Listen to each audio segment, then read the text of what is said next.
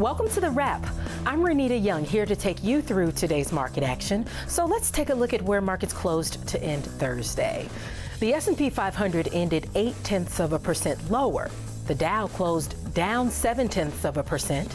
The Nasdaq 100 fell 9 tenths of a percent, and the Russell 2000 dropped 1.4 percent.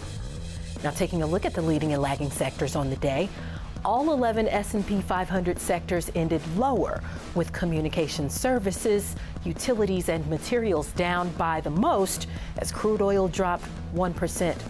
Consumer discretionary, consumer staples, and tech dropped by the least.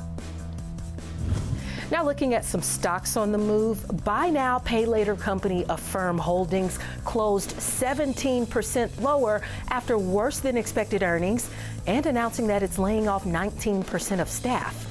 Affirm said pullback in consumer spending pressured its profits. The company also lowered its guidance, and as a result, analysts cut their price targets on the stock. Mattel ended nearly 11% lower after worse than expected fourth quarter earnings. The company saw smaller orders from retailers during the quarter. That led to sales falling 22% during the holiday period. Mattel sees toy industry sales flat to slightly higher in 2023. MGM rose by 6.5% on Thursday after having a narrower than expected loss in the fourth quarter. Revenue came in at $3.6 billion, which increased over $500 million from the prior year. The stock has rallied an impressive 31% since the beginning of the year. Analysts from Jefferies, Wells Fargo, Truist, and others raised their price targets on the stock and have buy ratings